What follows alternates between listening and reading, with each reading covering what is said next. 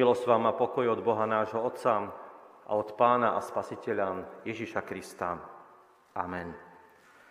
Milé sestry, milí bratia, slovo Božie, nad ktorým budeme v tento dnešný deň uvažovať, je zapísané u proroka Zachariáša v tretej kapitole v prvých štyroch veršoch a znie takto. Potom mi ukázal veľkňaza Jozuu, stojaceho pred anjelom hospodinovým, a Satan stál po jeho pravici, aby ho obžaloval. Hospodin povedal Satanovi, nech ťa pokarhá hospodin, Satan. Nech ťa pokarhá hospodin, ktorý si vyvolil Jeruzalem. Či tento nie je hlavňou vyrvanou z ohňa? Jozua bol oblečený v špinavých šatách, keď stál pred anjelom. Ten povedal tým, čo tam stáli pred ním. Vyzlečte ho z tých špinavých šiat. A jemu povedal, pozri, sňal som z teba tvoju vinu a oblečiem ťa do slávnostného rúcha. A anjel hospodinov stál pri ňom. Amen. Toľko je slov písma svätého.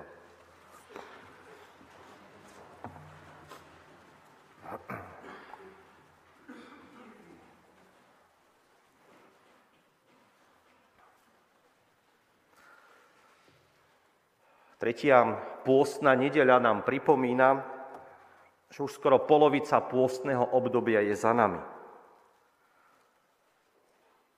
A pripomína nám veľmi dôležitú vec.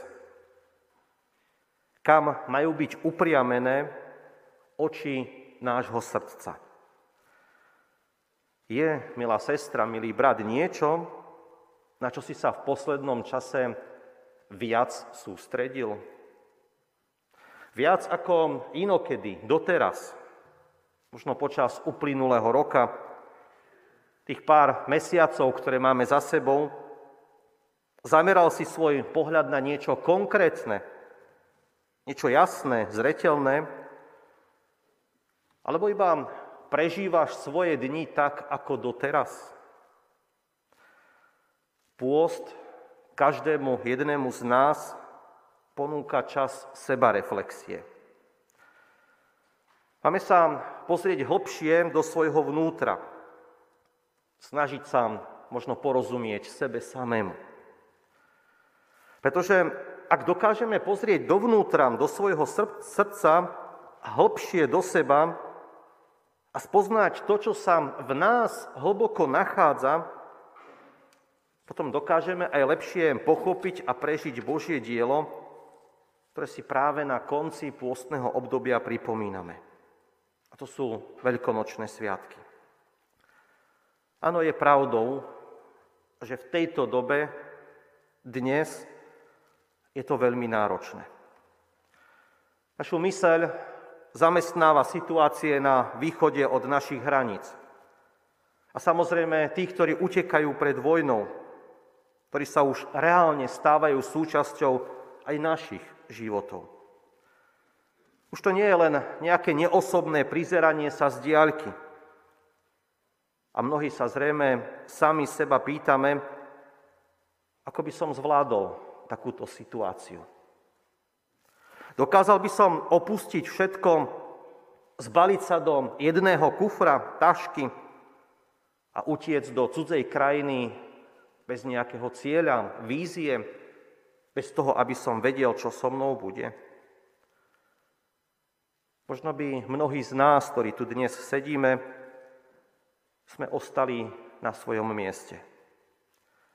Možno sa snažili ukryť, prežiť aj v tých náročných a ťažkých situáciách, lebo by sme nedokázali odísť. A iní by možno bez váhania rýchlo vzali tých pár vecí a utekali na bezpečnejšie miesto pre život.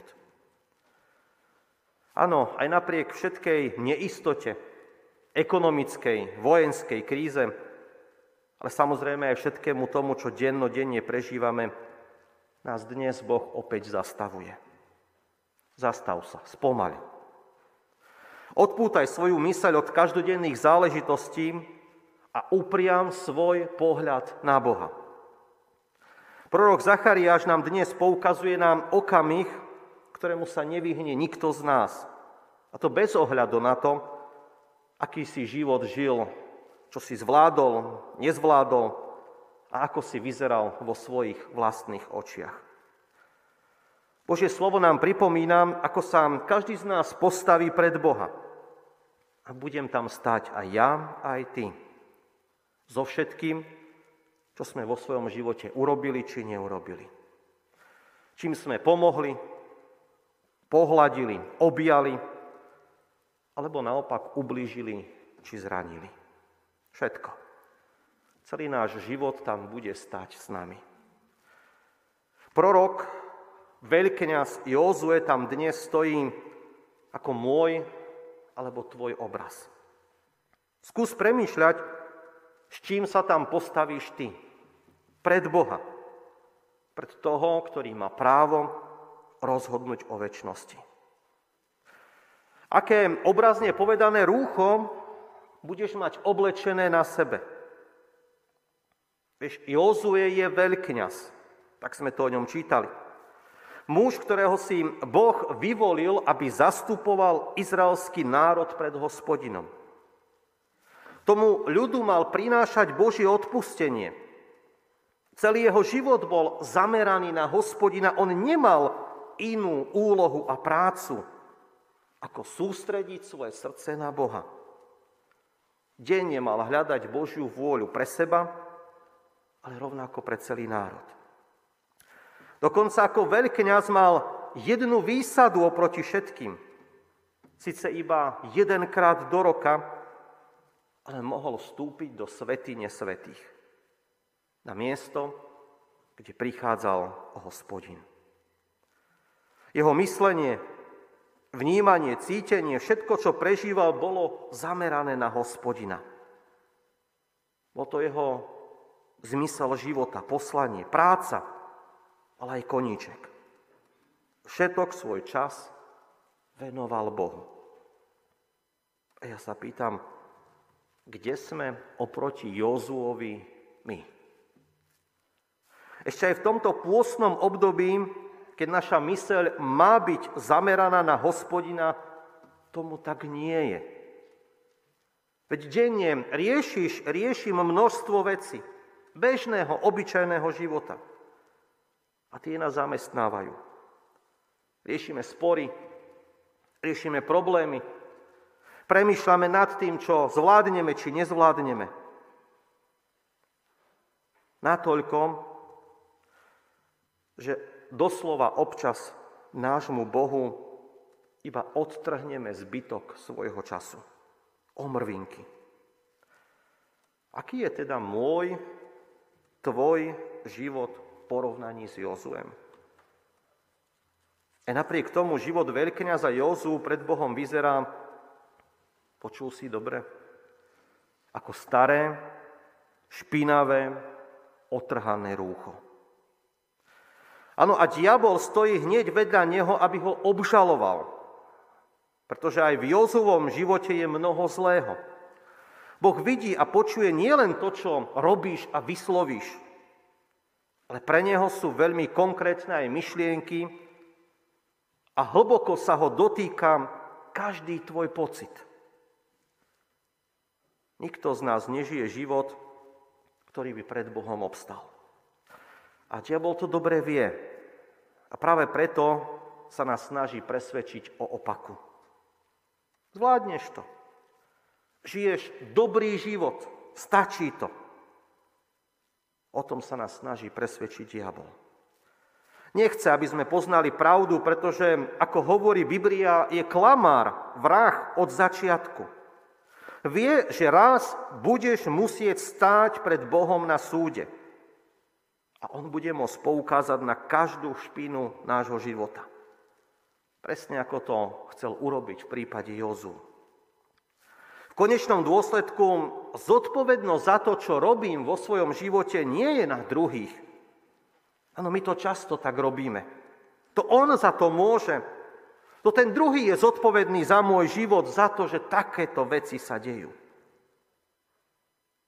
Ale diabol vie, že v konečnom dôsledku každé rozhodnutie je na mojich, tvojich pleciach. Boh sa nepozerá na náš život našimi očami. Skresleným pohľadom pokrivenej sebalásky a ospravedlňovania každého sebectva, pýchy, hriechu našimi dobrými, aj keď sebeckými úmyslami.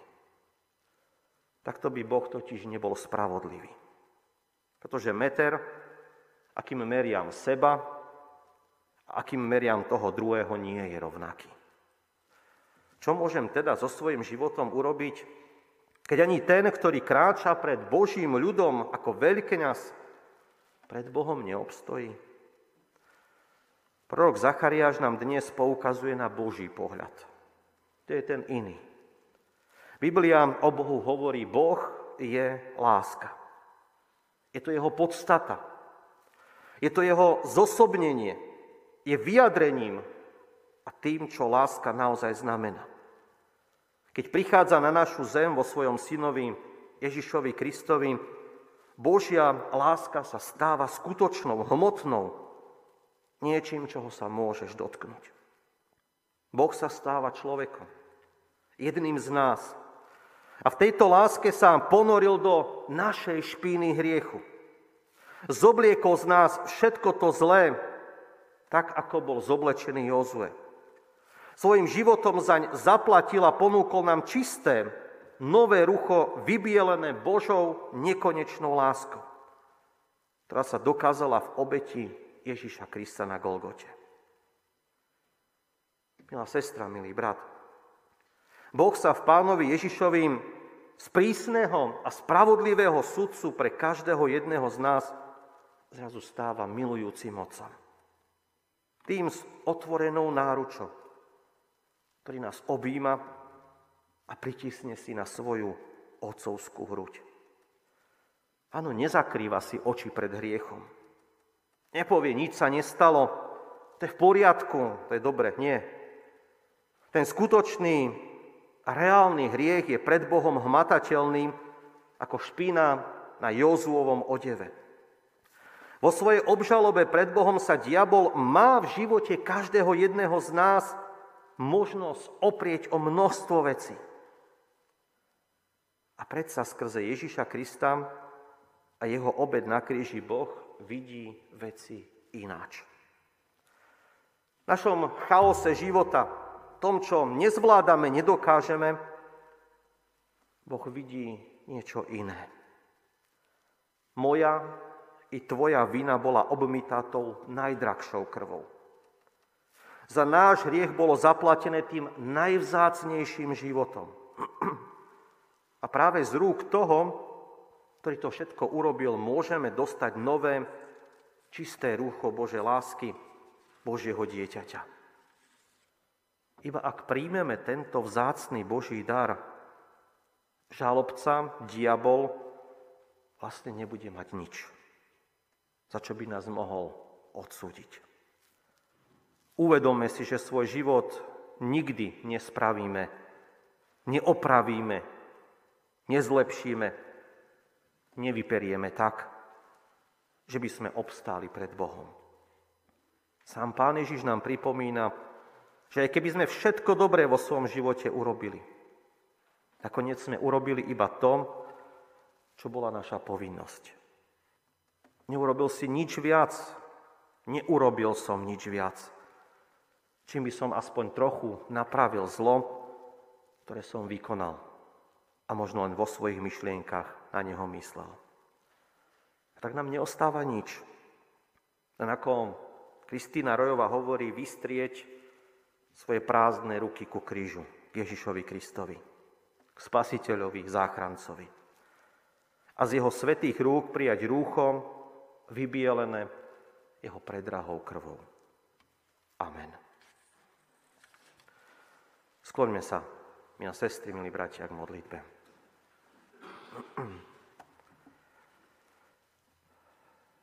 Drahý náš nebeský Otec, ďakujeme Ti za Tvoju milosť, za to, že aj napriek všetkému, čo sa v našom vnútri nachádza, čo sme vo svojom živote nezvládli, neurobili, či na čo sme zabudli, predsa môžeme stáť pred Tebou. nie je očistený svojimi dobrými skutkami, ale zoblečený z hriechu a oblečený do nového, čistého rúcha.